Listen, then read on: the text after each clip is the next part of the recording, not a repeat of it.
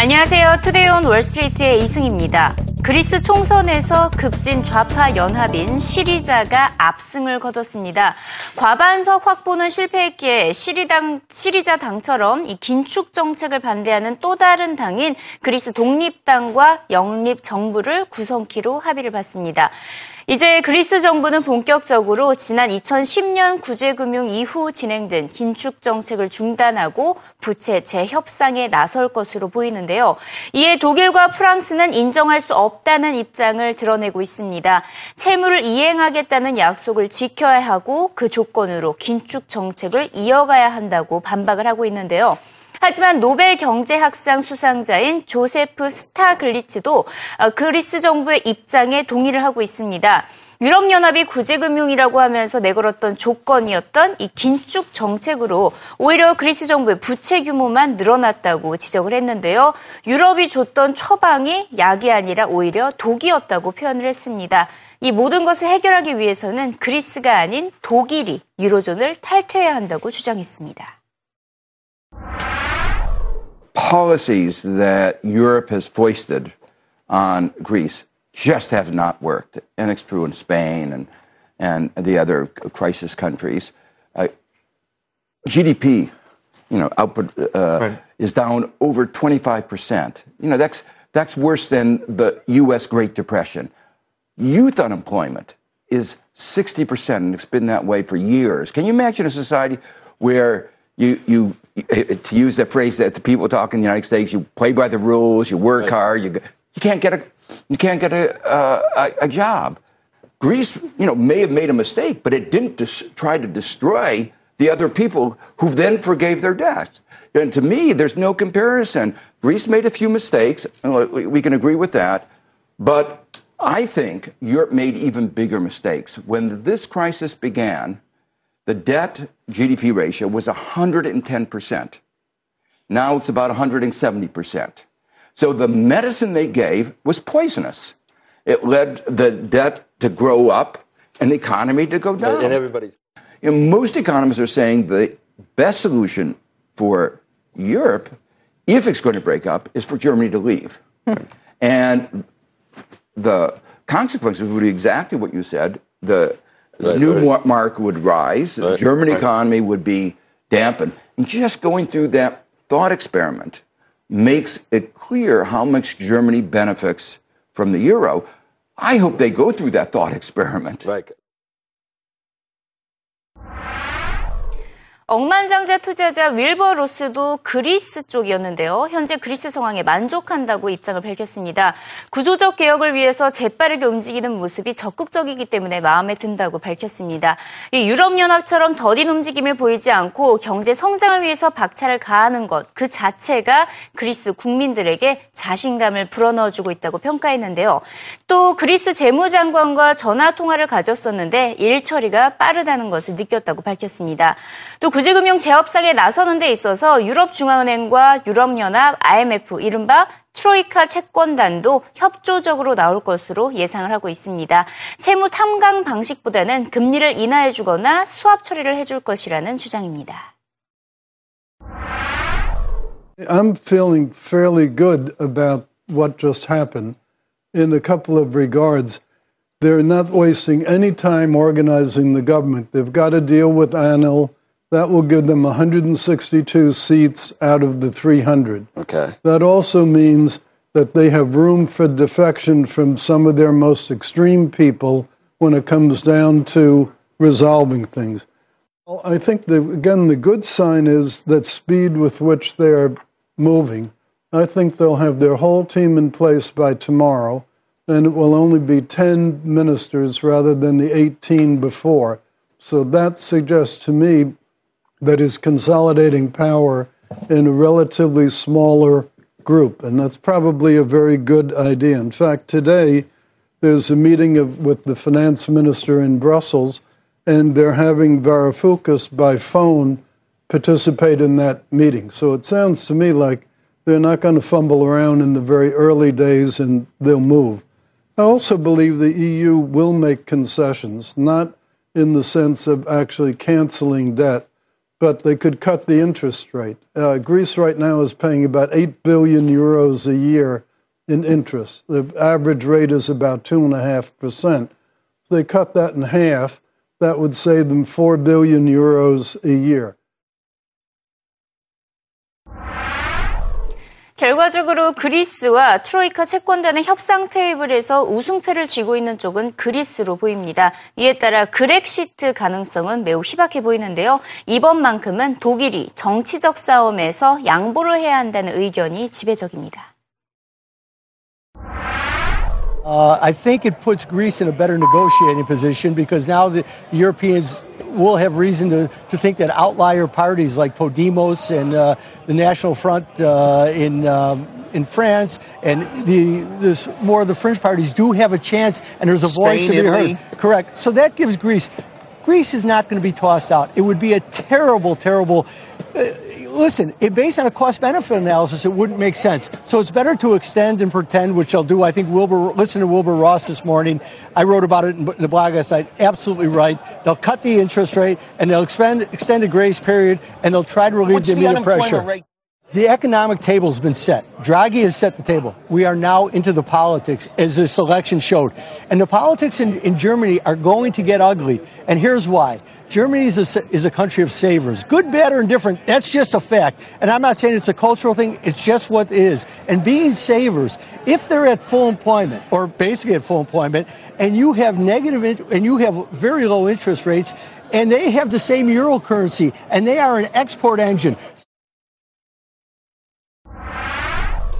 그리스 총선 결과에 따라 불안감이 조금 남아있기 때문에 원유 시장에도 영향을 미쳤습니다. WTI 가격이 배럴당 44센트 하락하면서 45달러 선에서 마감을 했고요. 브렌트유의 경우에도 63센트 내려가면서 48달러 선에서 거래를 마쳤습니다.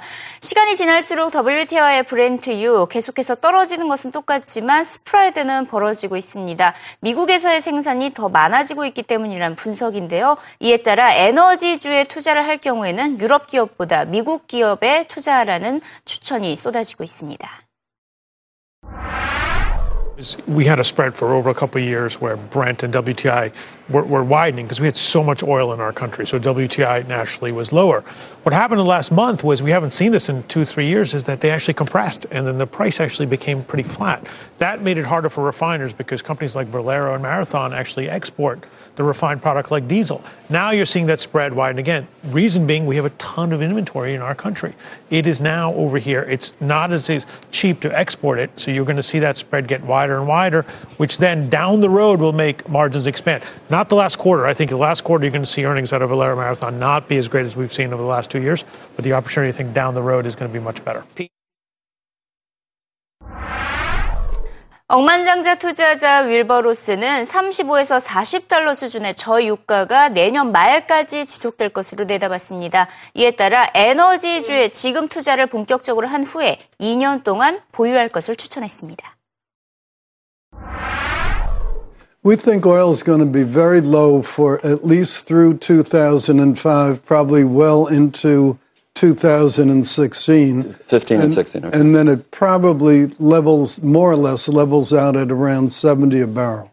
We don't see it going back to anything like where it was.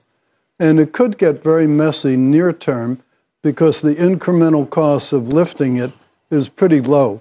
So nobody's going to stop lifting just because it's at 45 or 40 or 35. So if, well, I think it could be a little lower before it goes back up.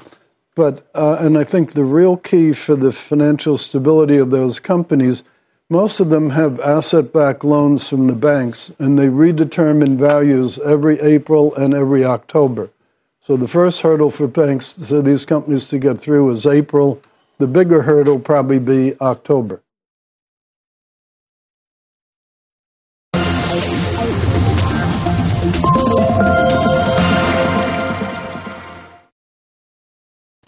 CNBC 헤드라인 시간입니다. 첫 번째 소식으로는 페이스북의 CEO죠. 저커버그와 함께 법정 소송으로까지 이어졌던 쌍둥이 형제가 있는데요. 이 쌍둥이 형제들이 이제는 비트코인 투자에 관심을 보이고 있다는 소식이 전해지고 있네요. 아, 비트코인의 가치가 올해 들어서 조금 낙, 낙폭을 하는 보, 모습을 보였었는데 지금 시점이 투자 적기다라는 의견을 전했다고 CNBC는 전하고 있습니다.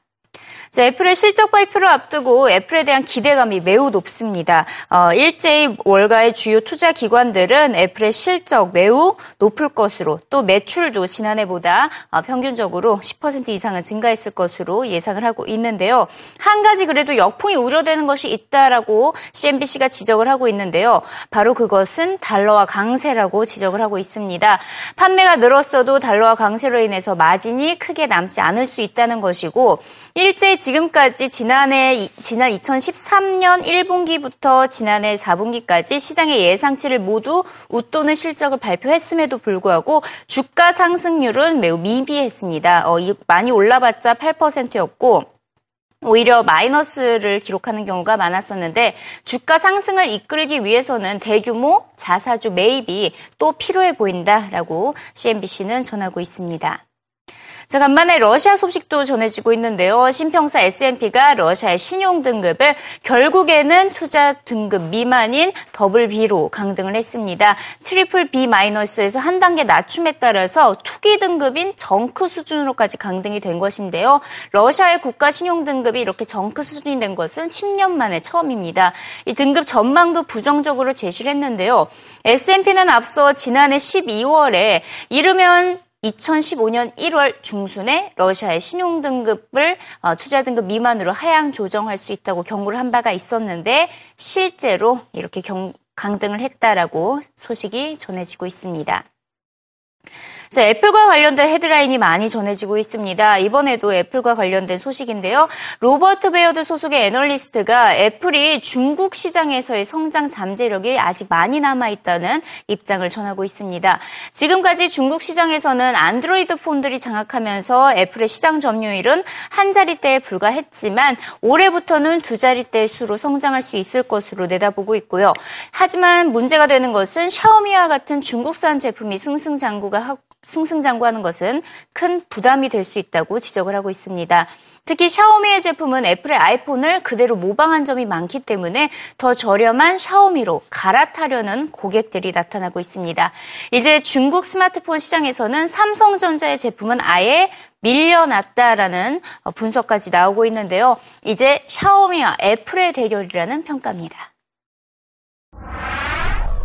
What we're really seeing happen in China, I think, is that you have the iPhone, you have Apple, and you have Xiaomi. Xiaomi going from 1.5% of global market share to north of 5%, according to Gartner, in, in quarter three. And you see Samsung losing about 8% of market share. So if in the U.S. we have Apple and we have Samsung, in China you have Apple and you have Xiaomi. And Xiaomi has not yet come to the U.S. That could really be further devastating for Samsung if and when Xiaomi does come to no, the we U.S. I said on Twitter I wanted a Xiaomi phone. Someone brought it back for me uh, from China. And what you can see here, what's really sort of you know amazing about it is they have all of their own apps. You know, they have their own app store right here, which is totally different from the standard Google Play Store. They have their own music. Um, well, actually, I'm going into weather now.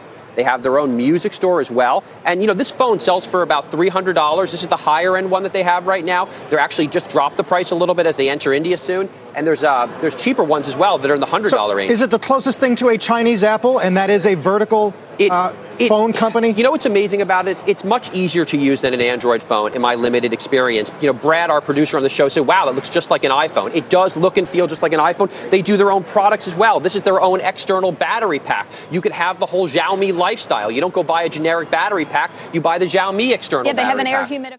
When you look at this right here, it is pretty amazing. I mean, they have literally, you know, the same speaker on the bottom grill right here, which is similar to the iPhone 6. They have that same little white line. It's, you know, it, it does look. I mean, from a from a physical design standpoint, from a structural standpoint, yeah. But I mean, they could tweak that a little bit. It does.